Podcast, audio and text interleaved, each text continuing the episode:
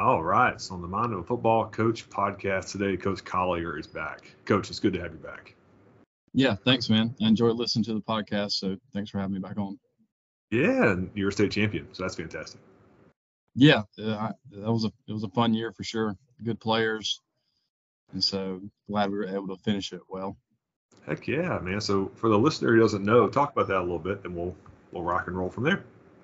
Yeah, so I'm at um, I coach at First Presbyterian Day School, which is a K through 12 Christian school down in Macon, Georgia.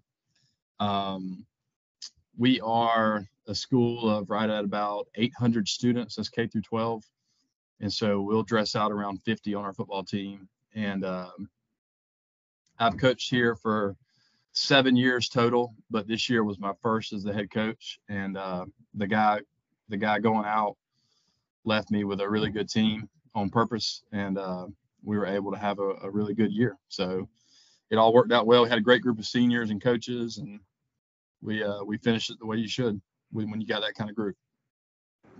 And that's so good. That's got to be a fun experience, man. It's got to be just fun. yeah. It, it, was it was great. It was um, you know, it was my first year as a head coach, so there was a lot of learning about placing orders and getting buses and finding places to eat and um, just so much stuff you don't think about uh, when you're not the head coach. And then um, just learning how to relate to the coaches as a leader and relate to the parents as the head coach and, you know, being in front of the kids. And so there was a lot to learn. And uh, I was just really thankful I had a, had a good group to learn with first. So talk about that experience of, of learning. Talk about what that looks like for you and kind of your process for for doing that? Yeah, um, I'd say learning is uh, is hard. Um, I have a first grade daughter, and she's, you know, in the in the in the reading process and um, getting better at reading, and that's hard for her, and that can be frustrating. I don't think it changes as you get to become an adult. You know, learning can be hard and frustrating, and um, but uh, but it's worthwhile, and uh, you know, part of what we do as educators, we want to be lifelong learners, right? And um, so certainly coaching involves that, and um, maybe unfortunately in coaching, when you when you learn a lot of times it's after a a loss or uh, something embarrassing or or something like that, and um, so uh, you know, like I learned a lot of clock management lessons this year. Um, first year head coach, calling the offense, first year doing that. Um, so just learning how to manage the clock was hard. We had some blunders early in the season, and uh, and so those were embarrassing, but but you learn from that, and um, and so learning is hard and painful and difficult, but but in the end, it's worthwhile. So why did you change from calling defense to offense? What was your, your reasoning there? Yeah, you know, I we were on our way back from Disney World this winter, and uh, I saw your podcast pop up on my phone, so I listened to some old ones, and I listened to our old ones. I was like, man, I, I had not officially become the head coach in our last podcast, and so I listened to that and wondering what all had changed since you and I last spoke. And uh, you know, really, when the when last season ended, we knew we were going to make a hire, and um, I knew what I wanted to do philosophically on offense and who I wanted us to be, and um, it's just so important when you have the football, you know, and uh, it's important to know what you want to do and um, to be on the same page. And so anyway, I wanted uh, my gut was I wanted to hire a guy to run the offense, and we had our eye on a couple guys, and uh, you can say it was um, God's plan or you know providential, or it just didn't work out. You can phrase it however you want, but but they didn't work out for whatever reason and I got had a guy on staff. I got a bunch of guys on staff that I trust, but a guy that's been with me for a while and knows what we want to do on the defensive side really well. And so I said, well, shoot, man, I I know what I want to do on offense. I think I can piece it together and figure it out. And uh, I was confident that he could run the defense. So so we did it that way, and and uh, it worked out pretty well. I would say so. Y'all won the state championship. I would think that worked out pretty good. Yeah, well, like I said, anybody and you everybody listening knows this too, and you know it. Good players have a lot to do with that. So mm-hmm. um, we did have a really good team with some special players, so that definitely definitely helps. Amen to that. So talk about your philosophy of offense. You talked about you know you knew what you wanted to do. You you, you know what your philosophy is. What is that? Yeah, that's a great question. I appreciate that. Um, just for starters, don't turn the ball over. Um, and that's easier said than done at times. Um, I think one of our best stats from all year, and stats are, you know, you can tell whatever story you want to tell, but our starting quarterback only threw one interception this year, and that was in the state championship game off a tip ball. And so he was super efficient with the ball. Um, and I knew I wanted to run the ball. I wanted to be physical. I wanted the offensive line to to sort of be our identity. And um, I wanted to run the ball. Um, I wanted to be able to throw a quick game whenever I wanted to, and then throw deep play action. And uh, we had a really special quarterback. Um, he's committed to Syracuse or signed with Syracuse rather. And um, so we threw the ball more than what I think is typical of us. But he's a dual threat, so we ran the ball with him too, and had a really solid O line. Our running back had a good year, so we were we were able to do those things. We we didn't turn the ball over a lot. We ran the ball effectively. Um, we had a really good play action game, I thought, this year, and with some good players, some good wideouts, and of course our quarterback and a good tight end, and um, and through quick game as needed. So it, that that was it. That's awesome. So what do you do to cut up to what do you do to cut down on turnovers? What are things that you guys do at practice that you think help with that?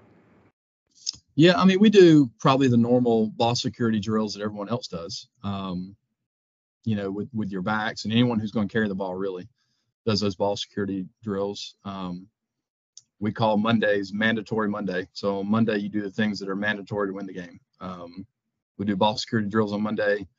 We do tackling drills on Monday. That doesn't mean we're not going to do them on Tuesday, but we do them on Monday for sure. Um, and uh, what's mandatory for us to stop to win the game, we do that on Monday. What's mandatory for us to run to win the game, and we do that on Monday. And so, uh, mandatory Monday um, is big for us. But really, I just think, uh, you know, in terms of the throwing game, um, had a really good quarterback who could put the ball in some really tight windows.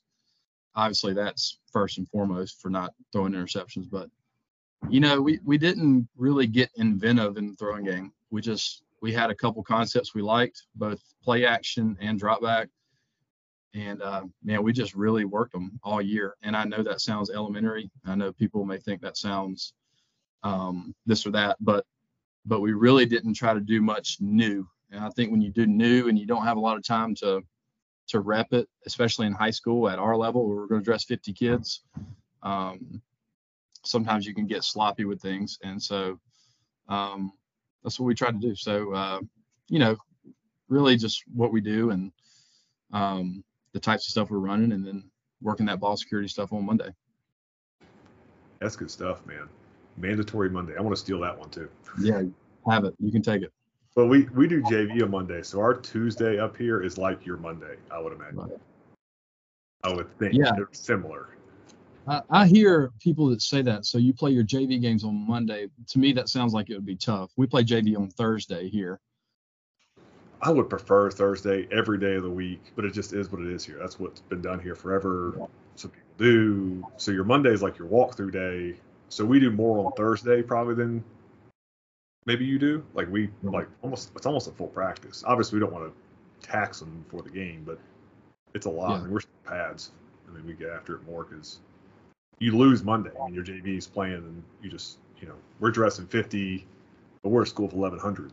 You know what I mean? Right. High school, a different, different clientele base. Um, so talk about your your like your first year going to the state championship. What you said, clock management's a lesson. What's something else you learned along the way that you really didn't? Maybe you didn't realize you were going to learn, like something that kind of hit you, and you go, "Oh, okay, now I'm having to go through this." Yeah, uh, you know, one thing that's always hard, I guess, when you're in, you know, a leadership position is, uh, you know, I have had, have a good relationship with the players. I have had that. It's been good. Um, and I have a great relationship with our coaches too, but but leading adults is harder than leading teenagers, especially when adults want one thing or another or want it a certain way. Now we have a great group of coaches. We had no issues but even sometimes you know telling people no we're not going to do that we're going to do this and here's why we're going to do this and we think it's best um, those conversations can be hard um, so just leadership lessons and i don't know who i heard say this but I heard someone once say that they always desired. Um, no, it was Dexter Wood that coached at Buford High School here in Georgia for a long time. Mm-hmm. He's in a clinic I was listening to. He said he always desired to be a better leader than football coach.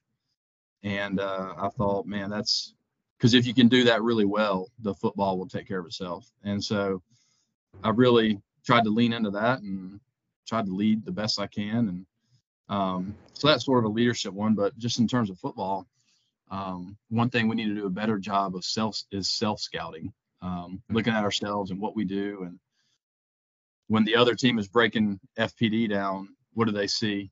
And uh, and I don't think we did a good job of that this year. And uh, I think we all know when you get into the grind of a, se- of a season, those things are just time consuming. Uh, yes, so we are. didn't do it very well. Man, it's it's so it's a small world, man. I think the Lord works in mysterious ways. I was actually emailing with Coach Wood this morning. Really? Yeah, I, I said I want to talk some some ball with him. He gave me a cell number.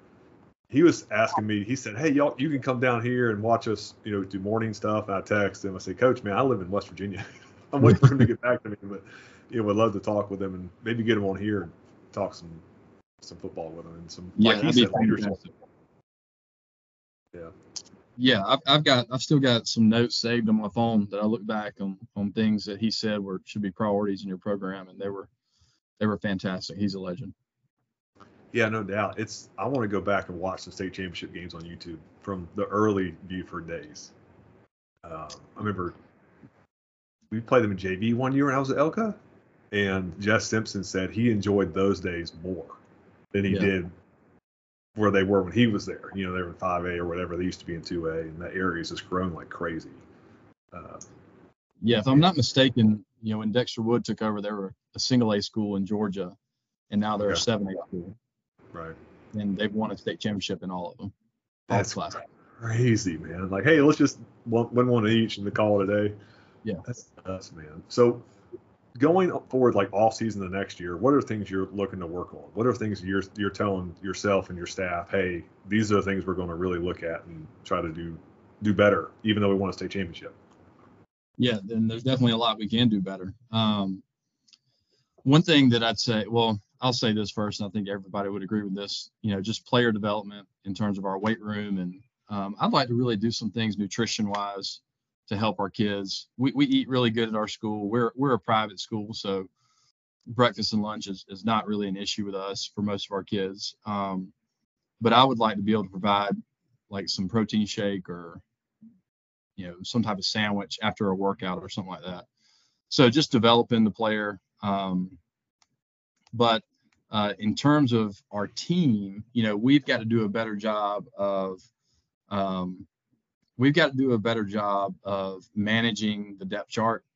Uh, we had some injuries this year, and on a roster our size, you know, when kids start going down, dominoes start getting start toppling on the special teams depth chart and all of that. So we've got to do a better job managing that and developing depth in all areas. You know, on the the punt return team and uh, starting wide out and everywhere, and just making sure folks are prepared to to go in as an extra point guy or a punt team guy whenever we need it. Um, so that that falls on me. And we didn't have any major catastrophes this year, but it really seemed like week to week we were trying to figure out who were going to slide into what spot because of an injury um, on offense or defense. Yeah, man, that's that's high school football in a nutshell, right? This kid's yeah. your this one kid's your starting linebacker, but he's also your backup left guard. Yeah. you know right. I mean? You're just trying to get them ready. How do you guys do that? What's your practice schedule look like to be able to do that? Because I'm looking yeah. for ways to improve that for sure. Yeah. So we, um, so every day of the week we work offense and defense, and uh, we always do defense first. Um, I've just decided, you know, I'd make that a priority that we were going to work defense first when they were fresh, and um, so, um, well, first in terms of offense and defense, but really the first thing we do at practice is special teams. So we'll get out there, we have a pre-practice period, and then we stretch, and then um, we go straight to special teams, and uh, we do extra point and punt team every day, and then we'll sprinkle in kickoff, punt return, and kickoff return uh, throughout the week. Um, and so there's about a 20 minute special teams period, and then we go straight into defense. And um, we we call in subs as we're working team defense. Um, so all of our backup linebackers will get a few reps. Um, all the ones that will play will get a few reps. Uh, but like you're saying, one of our backup linebackers. It's funny you, you said that. One of our back our, our number one backup linebacker was our starting left guard. You know, and so um, he's he's learning guard, and then he's flipping over and playing linebacker, and then you're trying to piece together a scout team that gives a good look. Um, so all that's difficult and has a lot of moving pieces. But we try to list out, you know, here are the ones and twos on defense, and then here's the scout team. So we have as little crossover as possible. And for us, that scout team time is a good time for your JV kids to get work. Um, now at quarterback, we try to play one of our older kids that can that can throw it and give us a good look. But um, our our JV linemen play on the front, our JV receivers play, and uh, and then after a team defense period, we just flip over and go offense. And and same deal, we just work in subs um, throughout the period. We list ones and twos and, and make sure those guys get reps.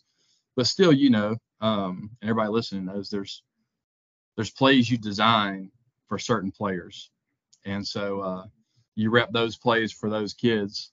And then if that kid goes down in the game, you know, those plays are out because uh, you don't want to do them with the backup. Yeah, yeah, we had that happen. In probably in two of our two of our rival games this year had a kid go out and well, there goes half the call sheet, or or three quarters. You know, maybe not uh, not three quarters of your plays, but if you're doing different personnel things, we had to have it twice. It was just one of those freak things, and uh, that's hard, man. That gets hard when you just you're trying to game plan and oh yeah, we get this kid here, and then oh he's not available. yeah. what the you know? Mm-hmm. It's it's wild stuff, man. So yeah, we, we had a personnel package called called Hero, and Okay. One of the kids at one point in the season said, "Coach, whatever happened to Hero?" And I said, "It doesn't exist anymore. That you know, because kids get injured, you know, and so you just figure, you know, figure it out and work your way through it. It's the best I did." Yeah, no doubt. So practice. I've been asking a lot of coaches this. What does conditioning look like for you in practice? What does that look like for you guys? Yeah, so we didn't uh, we didn't run any sprints uh, this year, not not one. Um, we um, and it, that wasn't necessarily by design, but early in the season in Georgia, it you you know you remember it is so hot, and I don't know what the weather's like in West Virginia, but in the state of Georgia, it is it is hot. So I'm worried to death about our kids' health, you know, and um, while some of our best wideouts and backs can go run gassers and sprints, I'm worried about the JV linemen. So so early in the year is like I really tried to be careful with it. You know, first year head coach trying to be cautious, and then um, and uh, man, we really didn't have any major issues. I mean, we had a couple crampers early in the year, but I don't think it would have been any different than than any other year. And then as we got three or four or five games into the season, we hadn't run any sprints. It's just you know, well, you know, why start now? And so eventually we got into region play, and we were we were fine. So you know, our, kind of our thought is we condition throughout practice with the tempo that we practice with, and um, you know how how we run our individual drills, and um, trying to get a lot of reps in, in team periods, and uh, really we try to try to make that our conditioning. That's awesome. Do you script all your team periods? We do. So um, we uh, I have a script that I run um, offensively, and it's it's really by it's really by formation and then what I'm trying to accomplish that day in that formation. So I won't run some formations on Monday because I'm running just the mandatory stuff. Um, but I'll run our base stuff on Monday, and then when we get to Tuesday, I've already wrapped some of that stuff, so I'll run it, you know, by formation, what we need to get out of Tuesday. Um, and then defensively, yeah, every play scripted and the calls that we want to see are certain looks. And um, we'll work a little bit of down and distance stuff, but not like anything you see at the college level. You know, we'll just tell our kids, hey, this is a third and six. And usually when we tell them that, they already know what to expect because we've we've watched it on film. So so it's a tip, but but but that's fine. Yeah, that's good. That's good, man. That's very similar to what we do. I, I imagine everybody does something similar. Yeah similar to that. I want to go back to something you said earlier. I think being a year younger head coach, one of the things I had to learn and still am learning is how do you lead men that are older than you or sometimes much older. I know for me and my staff, a lot of times I'm the youngest guy or one of the youngest guys. Have you had experience of that? Some of your guys older on your staff, or how does that how does that work for you? Yeah, um, yeah. There's a, a, guy on my staff now who's been at our current school um, for 20 years, uh, right at 20 years, and had been a few places before that. So he's been in it a long time, and um, he's old enough to be my dad, and uh, I'm I'm very fortunate that he's he's fantastic. He's super helpful. Um, he was kind of my when I figured out I had a lot to learn with clock management. He was my go-to guy, and uh, he was super helpful. And um, so yeah, I just think with um, with some of those guys, just what I learned is just communicating with them on the front end is important. You know, so they have ex they have expectations they know the expectations that you have and uh, and that you're on the same page about what you want to do and why you want to do it and and then man i just i never would have imagined how busy you are as a head coach and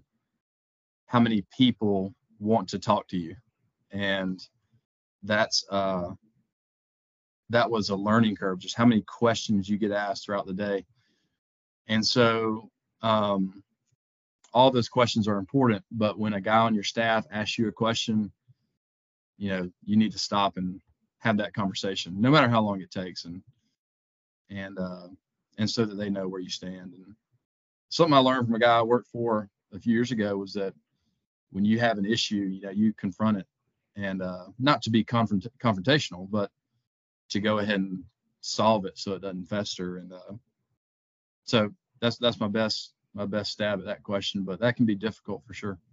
That's awesome, coach. So, coach, what do you got going on this afternoon? What you guys you guys lift obviously start your off season stuff. What does it look like for you guys in the off season? Yeah, so um, we're really fortunate here in a school our size that all of our kids have weights weights classes throughout the day. So we have a strength and conditioning coach here on campus. Um, he's fantastic. Um, so all of our kids are in the weight room throughout the day. So after school in terms of football this time of year we're not doing anything i'm encouraging them to play basketball to wrestle um, baseball gets started pretty soon in, in, our state and so i would say and, and, track i would say the vast majority of our kids um, i'd be i'd be surprised if any of our kids are not involved in a winter or a spring sport one or the other and so i'm really pushing them towards that and they're lifting every day and um, i'm in and out of the weight room as I can just to see them and say hey. And um, in a school our size, you get to see them in the hallway and whatnot. So so that's good. So I'm checking in on them, but in terms of football, they're just lifting and um, that's it. And we're pushing them towards another sport. That's awesome, Coach. Coach, thank you for coming on and doing this with us, man. I really appreciate you coming on and sharing your wisdom, and man, you, you're just doing great things there. No, I appreciate it. I enjoyed it, and I enjoy uh, what you guys, what you do on your podcast, and all the information you put out.